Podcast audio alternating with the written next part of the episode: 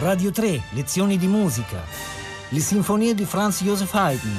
Terza puntata con Giovanni Bietti. Buongiorno da Giovanni Bietti, benvenuti. Continuiamo questa settimana il nostro ciclo di lezioni di musica dedicate alle prime sinfonie di Franz Joseph Haydn.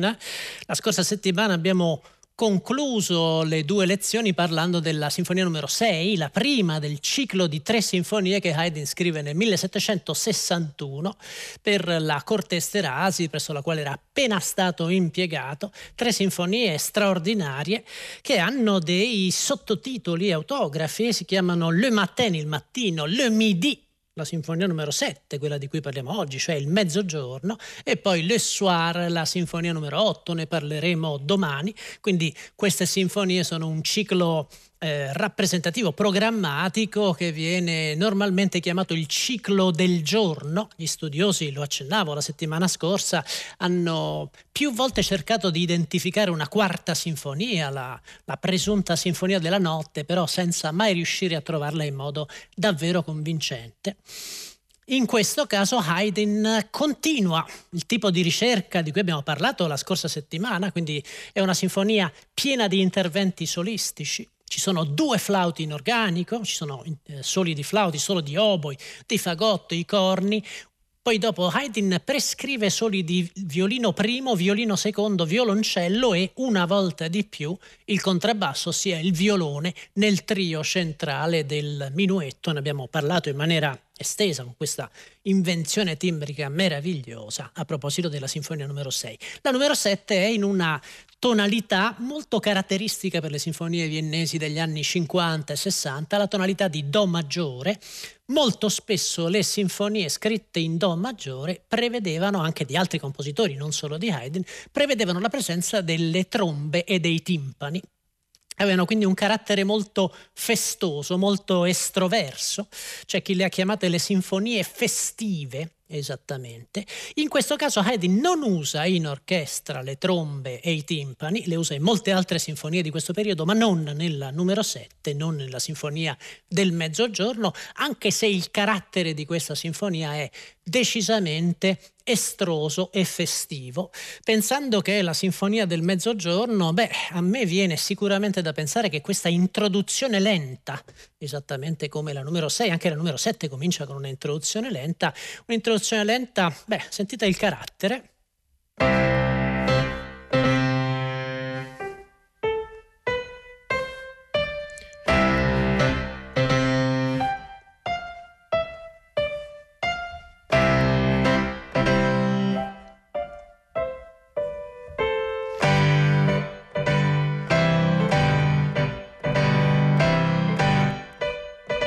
Sentite ton, ton, i ritmi puntati cosiddetti, i ritmi alla francese che naturalmente danno al tessuto musicale un carattere particolarmente solenne, particolarmente celebrativo.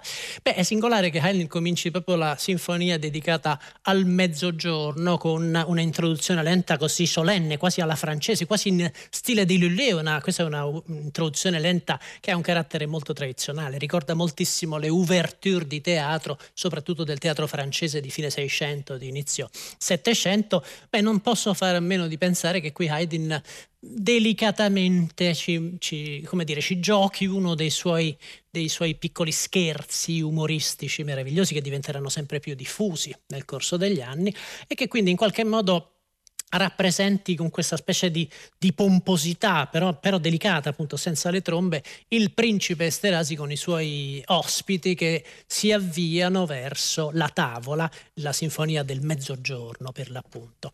Dopodiché il carattere concertante, l'uso degli strumenti solisti, si mostra immediatamente nella allegro che si lega alla introduzione lenta, così, così, solenne, così puntata.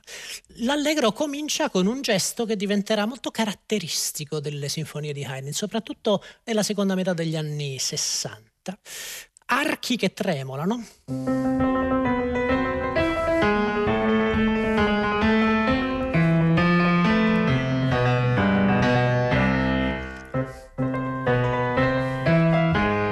naturalmente al pianoforte è quasi impossibile rendere questo effetto di tutti i violini che tremolano, gli strumenti suonano in ottava.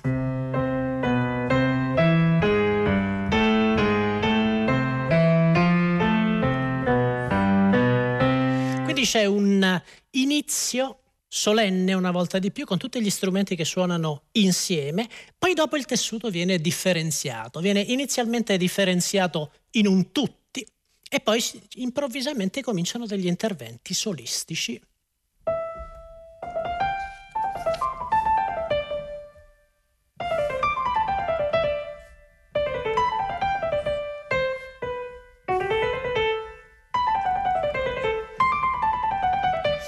Interventi molto virtuosistici, molto brillanti e in qualche modo frammentati, staccati fra loro. Beh, la, la sensazione che dà questo inizio, nettissima, fortissima, è la sensazione di un ripensamento da parte di Haydn della classica forma del concerto barocco, la forma cosiddetta ritornello di cui peraltro abbiamo parlato in varie puntate di lezioni di musica, ne abbiamo parlato a proposito dei concerti di Bach, ne abbiamo parlato a proposito dei concerti di Mozart, l'idea di una alternanza fra l'intera orchestra e alcuni interventi solistici. In questa sinfonia questo aspetto è particolarmente spiccato e questo naturalmente va anche messo in relazione con il carattere particolarissimo del secondo movimento, che in qualche modo è un tempo lento di concerto per due strumenti, lo vedremo tra poco. L'altro aspetto da mettere in evidenza in questo primo movimento, almeno nell'esposizione che adesso sentiremo, è il fatto una volta di più che il secondo tema vede un alleggerimento del tessuto, quindi l'orchestrazione si fa più leggera, più delicata e entrano con un ruolo solistico gli strumenti a fiato. Una volta di più sono gli oboi.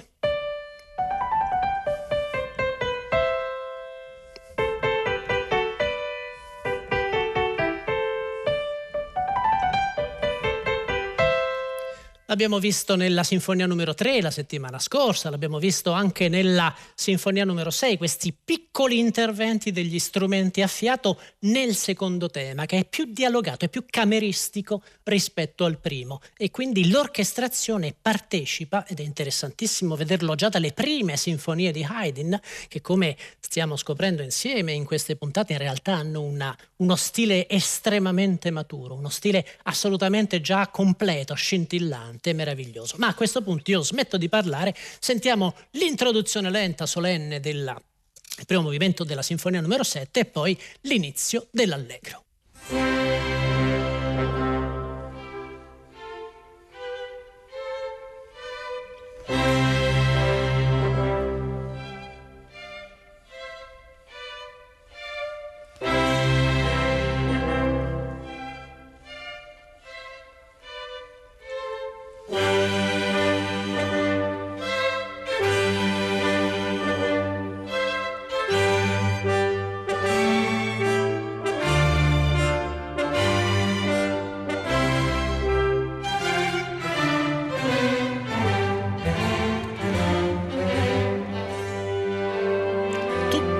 Ritmo puntato.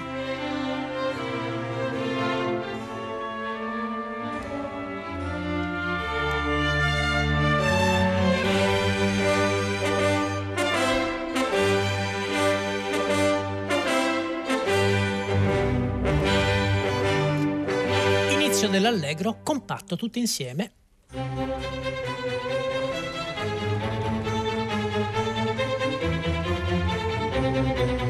tutti.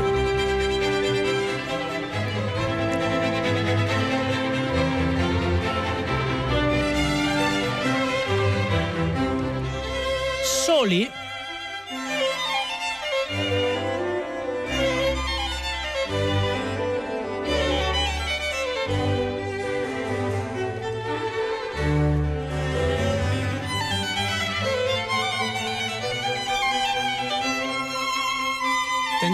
Oboi soli.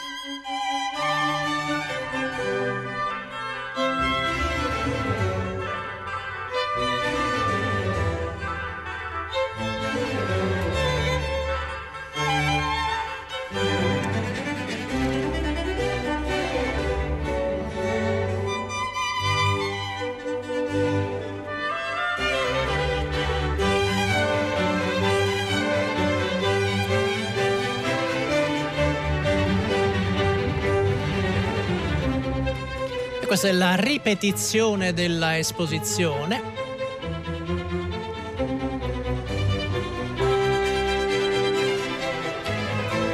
la sentiamo tutta naturalmente.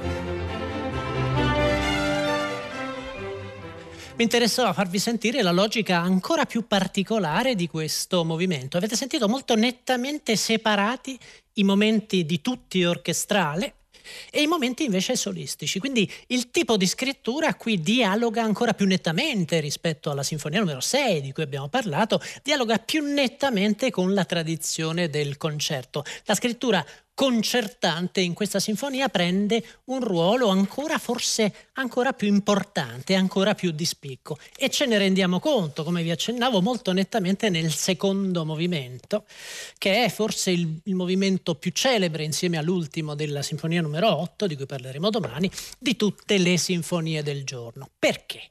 Questo è un, è un adagio, è un brano lento, è un brano che ha una caratteristica veramente incredibile. Comincia con un recitativo che viene proprio chiamato recitativo in partitura. Quindi Haydn evoca direttamente, esplicitamente il mondo dell'opera, il mondo del teatro e il recitativo con eh, movimenti anche drammatici.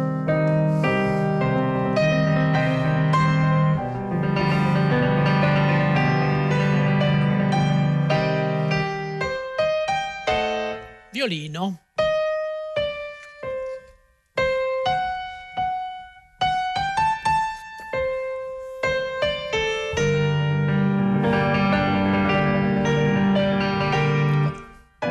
Di nuovo.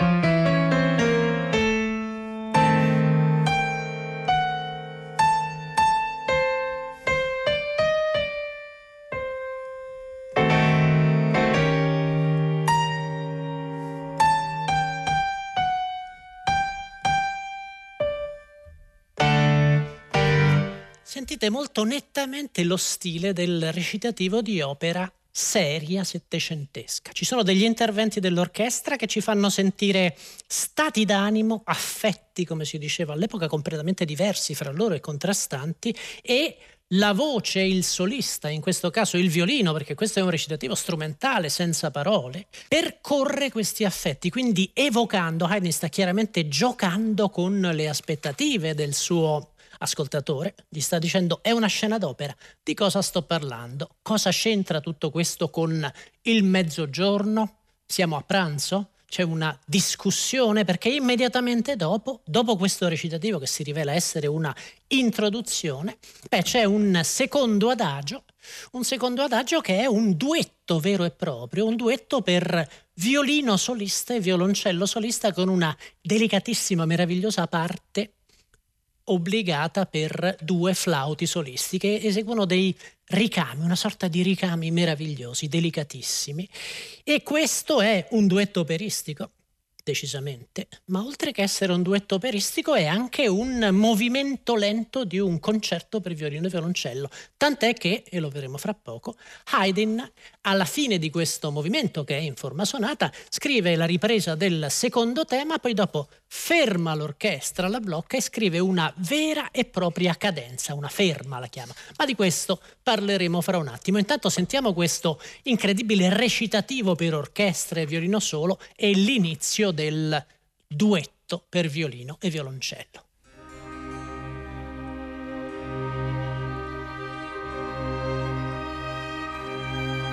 Qui il clima è grave, posato, riflessivo, pensoso.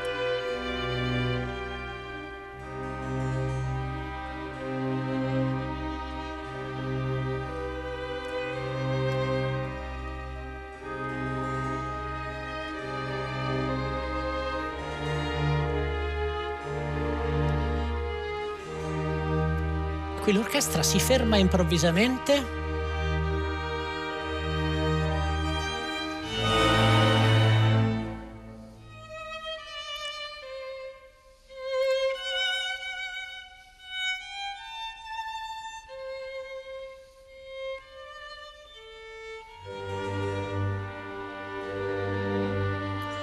prende.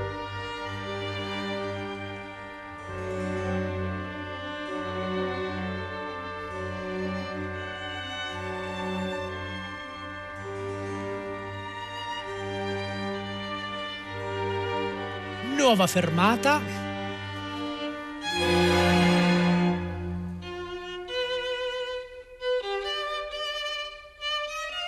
improvvisamente allegro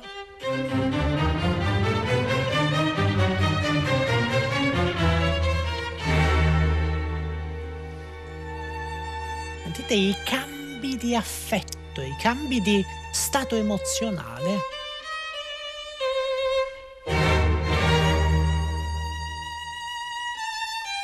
verso diventa quasi patetico, sentite?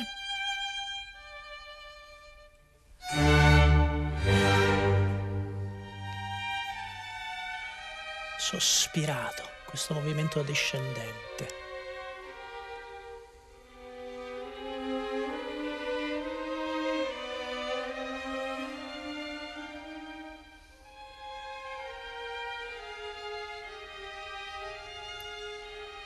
Ancora una frase ricettiva?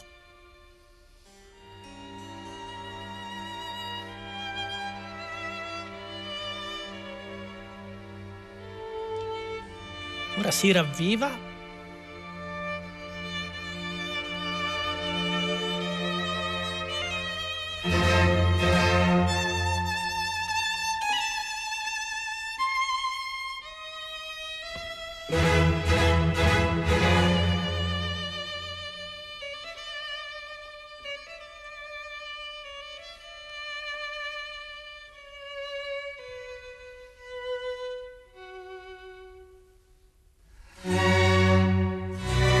Attenzione, ed ecco il duetto. Comincia il violino.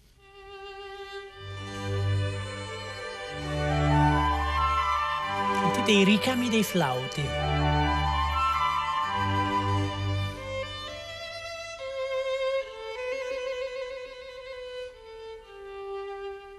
Di nuovo il violino. Ed ecco la risposta del violoncello.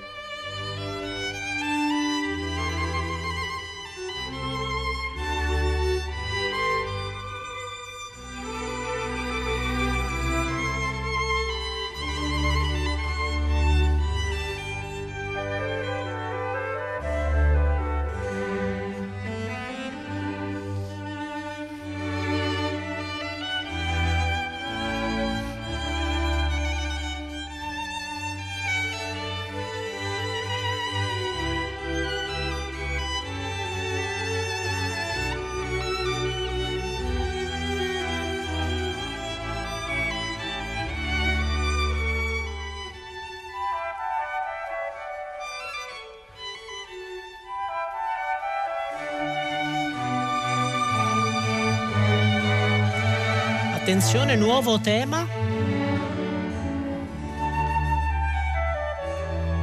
Nei flauti. E adesso nel violoncello. Violino.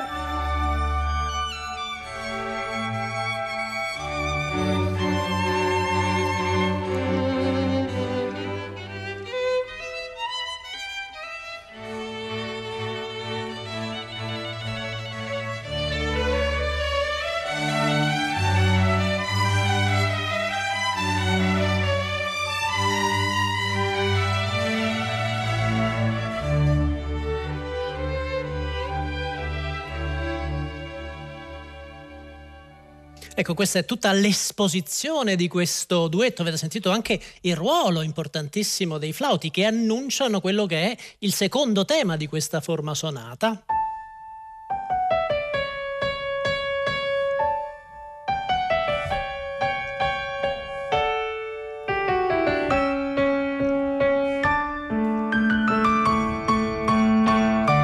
Gli interventi del tutti. Quindi questo pezzo è direttamente scritto come un adagio di concerto per violino e violoncello, oppure come un duetto operistico, che è una forma strettamente legata a quella del concerto. Beh, per accentuare la sensazione, sensazione concertistica proprio, il dialogo non solo con il genere operistico, ne abbiamo parlato a proposito della sinfonia numero 6, ma anche con il genere del concerto. Tutto sommato queste sono sinfonie che, che lasciano moltissimo spazio ai soli. Haydn fa un gesto inequivocabile. riprende il primo tema, riprende il secondo tema alla tonica.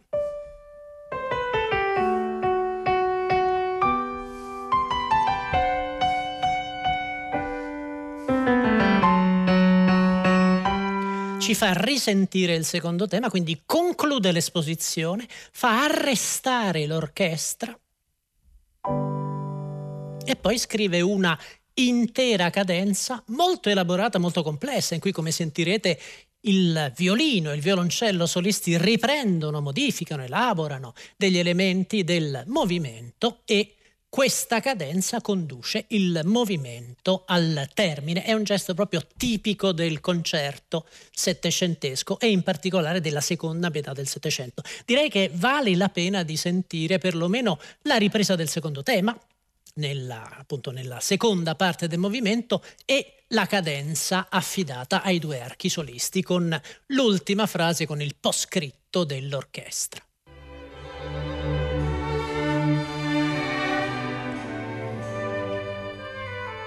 Il tema.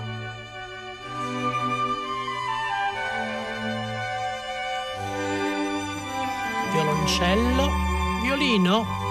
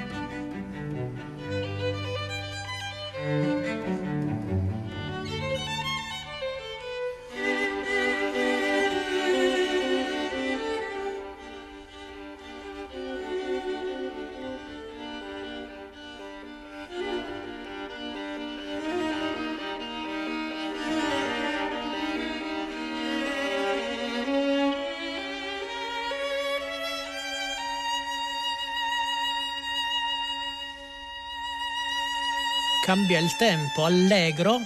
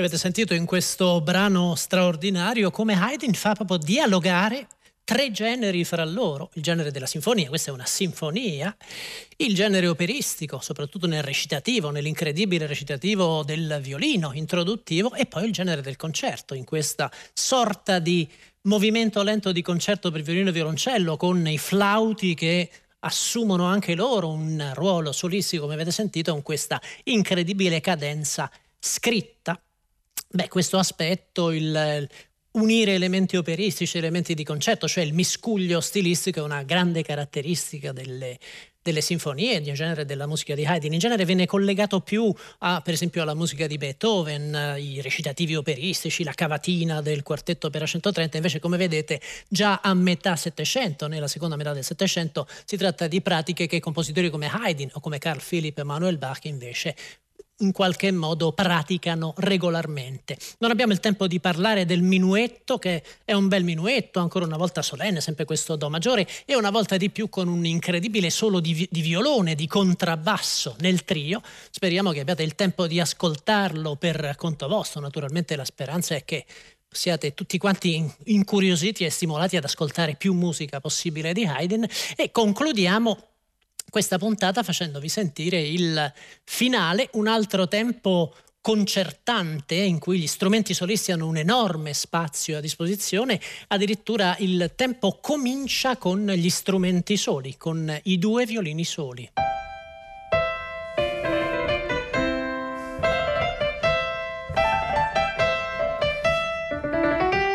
E solo di flauto. Quindi molto virtuosistico, molto mosso il tessuto di questo movimento. Come sentirete seguendo l'ascolto, beh, la ripresa di questo movimento ci presenta una volta di più una riscrittura, ne abbiamo parlato la settimana scorsa. Haydn aggiunge aggiunge i corni solisti che gonfiano, trasformano completamente il carattere di questo tema iniziale. Speriamo di avere il tempo di arrivare fino a questo istante. Nel frattempo io vi auguro una buona giornata, vi saluto e ci sentiamo domani. Saluti da Giovanni Bietti.